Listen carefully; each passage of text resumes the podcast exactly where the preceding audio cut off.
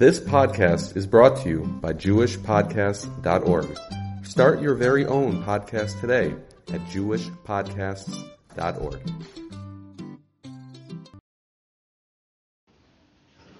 We had an interesting Shiloh over Shabbos. Some people pointed it out, others maybe didn't notice or didn't think about it. That we had a Chiyuv, someone who was in Avelis Toichud Beis Chodesh for a parent, who had yahrzeit, who has yahrzeit this upcoming week. So the question was, is he permitted to daven for the Amud, the Musaf, the Shabbos before the yahrzeit? That was a question that we had this uh, this past Shabbos. Now there's a lot of different parts of the Shiloh that need to be broken down to see really is it a Shiloh or not. So first of all, we know we spoke about it in a different shit. The Ramah brings down a practice in Yoreh Deah. The Ramah writes that an oval doesn't daven for the Amud on Shabbos v'Yom Tov. So writes the Ramah such aloch on Yoreh Deah that the, an oval does not daven for the yard site is a Ramah in Shinayin Vav and in the end of Hilchas Havelus. Question is why? What's the Vesepes and Ova doesn't daven for the Yamid? So first of all, the Shach in Yoreh Deah, the Magen Avraham and Orach Chaim, they both comment that let's say, for example, there'll be no one else to daven for the Yamid. No one else knows how to read. No one else can, uh, I don't know, carry a tune. No one else can uh, has a voice. So Avada the Ova would be allowed to daven. That's a, that's a portion. There's no other people. Sometimes you have a situation, you have a rabbi of a very small community, and no one can read, no one can daven for the Yom, the rabbi is the only person who can daven, and he's a novel. So Zok Shach and the Magen Avraham, then it's mutter. So the question is, why can't the novel daven for the Yom? What's the reason behind this practice? So the Ramah didn't make it up. It's brought down already in earlier Rishonim such a practice. What? So what's the reason? So they give two reasons. They give other reasons, some more kabbalistic reasons than I understands for sure. So one reason they give is that on Shabbos for Yom Tov, everyone's in a better mood. During the week, everyone's in a bad mood. They're stressed about work. They're stressed about responsibilities. They're stressed about parnasa. So everyone's in a bad mood. And the other's also in a bad mood because he lost a family member. But Shabbos, everyone else is in a pretty good place. They're not worried about their job and they're not worried about parnasa. They're, they're comfortable. They're at ease, as we'd say. But the other, he's still uh, not happy. He's still not shruyi b'simcha because he lost someone. Therefore, it's not right that he should daven when he's not fully b'simcha. Which means during the week everyone's depressed. Okay, during the week everyone's depressed. At least on Shabbos everyone can deal with their their feelings. That's one shot they give. The other shot they give is there's a certain midas adin that's attached to a novel Teichid Beis Chaydish, and that's uh, stira to davening Shabbos v'Yom Okay, I can't say I exactly understand that too well, but that's the two reasons they give. But that's the fact. The fact is that an novel doesn't daven for the Yom unless there's no one else. So the question is, let's say this minog that uh, we have to figure out where this minog came from, but there's a minog somewhere. So I saw some people call it the minog. We can blame it on Galiciana Jews that made up this minog. That the person who has yahrzeit on the upcoming week, so that Shabbos he davens musaf. So we have to figure out a where that minog came from, and b what would happen if that person's an oval. Let's say he's an oval. Can he also daven for the Yom the Shabbos the Shabbos before? So if you look in the earlier uh, they do bring down a minog about the Shabbos before, but they don't say daven for the Yom if you look at the Shar Ephraim, in Perik Te, in Shar Tes Perik he brings down that the Avil, the Shabbos before the yahrzeit, should get maftir. That's what he brings down. Nothing to do with Musa. At the Shabbos before, he should get maftir. That practice is brought down by the Shar Ephraim. It's brought down by others as well. And there's a reason for it. The reason for it is because the truth is there's a Ramah in Yoreh Deah that not so many people are aware of or practice today. I know people will still keep it. That when someone's in Avelos for a parent, they should get maftir every single Shabbos. They should get mafter. I know people who do it. Here, I don't think it's the minig, but I know people who do it. That every week they take the mafter. Why? Because the mafter would be mezakah the rabbin. It's a big zach. Anything we do to be mezakah the mace is a big deal. So since the mafter be most of the people with the haftarah, it's a it's a big schus for the neshama. So that's why the Shar Ephraim brings down that the Shabbos before the yahrzeit, you're trying to get extra schusim for the neshama. So you take maftir before. That's what he writes. So that minig we have that he takes the maftir. That's the only minig that we really have. So where did the minig come from that he davens musaf? So that minig is recorded by two other people. That minig, and again, not by early early sources. That minig I found is quoted by the Kolboy. I gotta be careful. The Kolboy, there's two svarim called Kolboy. There's the Kolboy that we don't know who wrote it, who was in the times of the Rishonim, quoted by Rabbi Yosef. Then there's what's called Kolboy al Hilchas Avelis. The Kolboy al Hilchas Avelis is a three-volume sefer. It was printed by, it was written by Rabbi Kusil Yehuda Greenwald. Fascinating person. Kusil Yehuda Greenwald was really a Hungarian who studied in Hungary but then studied in Germany. And then for some reason in 1924 he decided to move to America. And he founded, uh, he became a rabbi in Columbus, Ohio. From 1924 till the end of his life, he died relatively young. He died in, uh, at 67, he died relatively young. And he was from Columbus, Ohio, in the early, early 20s, 30s, 40s. I think he died in 55, give or take. So in Columbus, Ohio, he wrote this sefer called Kol by Hilchas Avelis. And if you look in later Svarim, I mean after 45, after 55, they quote it religiously, his sefer. It's mamish the assumed sefer on Hilchas Avelis. But it was printed in uh, Columbus, Ohio. Fascinating, fascinating person.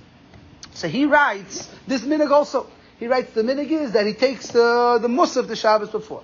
It's also recorded in the Gesher HaChaim, by Michel Tukachinsky's classic Sefer on the Chazavelis. He also brings down a Yesh Misha Noyig to take the Musaf the Shabbos before.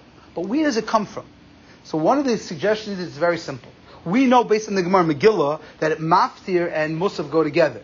It used to be getting maftir wasn't such a good kibbut, such a big kibbut. So we used to give, to make the guy feel better, we used to give him musaf as like, uh, you know, make you feel better. Hey, you get maftir, even though maftir is not such a great kibbut, but you get a musaf with it.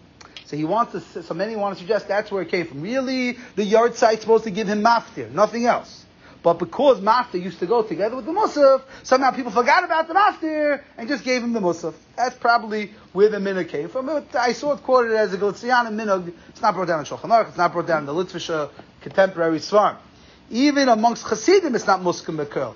In the Munkat Rebbe writes that his father, the Darkei Tshuva, was adamant against this practice he Badavka would not give someone the Amud, the Musaf, before uh, he had Yotze. He was against it. It was not a minig in his base marriage not to give him the Amud. So even some Hasidic circles, even Hungarian circles, they were makbid Badavka not to give him the Amud. Okay, so today became the minig here in Ashu that we do give the Amud to someone who has Yotze. But again, it's worth noting, it's not Pashtas a real Chiv. It's a minig at best. It's not a real Chiv. Even to get the Maftir, not everyone agrees is a Mikra. I didn't, and he probably loses out to other real, real Chiyuvim. Others have different minhagim. Some people have a minute that they daven the Kabbalah Shabbos before the yahrzeit. Some people daven the Pesukah the Zimra before the yahrzeit. Different minhagim. The Gesher Chaim does bring down a minute, which I think people are mak, but also to take the Ma'iriv before. Let's say the Motzei Shabbos Ma'iriv before the yahrzeit. Let's say someone has yahrzeit on Tuesday, so the Motzei Shabbos, forget the Musa for a second. The Ma'iriv on Motzei Shabbos they like to take. It's also supposed to be a big schus to the Nisham. Okay. So the question is, what happens if someone is an Avelus? Which, That's on the footnote in the Gesher HaChaim, he quotes this pshat. That's what he writes, because when that person died, then the Shom Yisera never, uh, never returned. That's the pshat he writes. He brings two pshatim. That's the one that's in a footnote. He quotes it from Reb Zalman, from somebody. Yeah, there's a couple of different reasons for that practice. But it's quoted, that's also quoted by the Gesher HaChaim. So what happens if a person is a, is a chiv, is he allowed to down for the Yom? So believe it or not, there are some achronim, I didn't see this in print, they quote from the Divrei Malkiel. We quoted Divrei Malkiel once before. Divrei Malkiel, Malkiel Tenenbaum was the Lom Rav. He died in 1910. He supposedly has a tshuva. I didn't get my hands in it because I don't have chelik vav of his sefer. I only have the first five chalakim. Where he says if someone has yard on Shabbos and he's toich yud beis chodesh on a parent, he's not allowed down for the yomit. It's a big chiddush. He's not allowed down for the yomit because he's an oven, oven allowed down for the yomit. All the other Achronim disagree. They say, no, an Abbas allowed down for the Yom if he has side on Shabbos. But they quote this Divrei Malkiel, Chelik Vav, of his Chuvah Svarim, where he says no.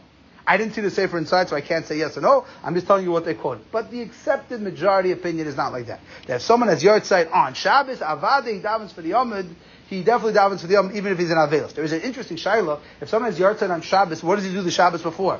Does he still do something the Shabbos before, or does he only keep the Shabbos of the yard? That's a Shiloh. But what about our case? Back to our case for a second. Our case. Oh, yeah? Okay. The Steipler held not like that. The Steipler held you don't do anything to Shabbos before. It's a Shiloh. Different opinions. But let's go back to our case. Our case, the person wants to down for the Amid, not yahrzeit. He wants to down for the Amid, the, the, the Musaf before the yahrzeit, which we're saying now, perhaps was a minig based on maftir, this, that, and the other. Do we still allow an Adel to daven? So the answer is yes. The majority of the Achrenim, Shmuel Vosner, the um, the B'tzel HaChochmah, Betzalel Stern, and others all assume that since this became an accepted practice, meaning when you see him davening for the Yom, you don't say, "Hey, why is the Yavel davening for the Yom?" Do You understand the Yavel's davening for the Yom because the minig is that the Yavel davens for the Yom with the Musa before. So they all held that it is okay, and that's why we did it here in the shul. Because there's enough achrenim that hold that it's an accepted practice already that the Musaf before the one has yahrzeit they daven for the Yom. But again, it's just interesting where that minute came from. If it's that already is, uh, I would think it's less. It's not a real thing for your wife's yard But if, if you look in the Achron, they all sound like it's talking about a yard for a parent. Our case wasn't a yahrzeit for a parent, it was a yahrzeit for a child. I wonder if that changes things. I'm not sure. I didn't see anyone explicitly say it, but if you look at all the achrayim, they're always talking about a parent. Because we know there's a big Indian of kibbut of the aim. To daven for the Omer to bring schusim for, for your parent. You don't have that when it's not a parent. So I didn't see anyone who explicitly draw this distinction, but I definitely could hear someone make such a distinction. So Allah that's what we did here, because quite a few Achreinu, Shmuel Vosner and others, they all held that that became the accepted practice. But it's just worth noting how perhaps this minhag came about. I think it probably came about from the original minhag, where we used to give them the maftir, and then from the maftir, we're always connected to the musaf, and now a lot of people just take the musaf, and they don't even take the maftir, which might be grabbing the tuffle and forgetting forgetting the ikka, which so many times happens in halacha. But in any case, that was if anyone was curious what we did over Shabbos, that was the explanation of what we did this past Shabbos. Okay.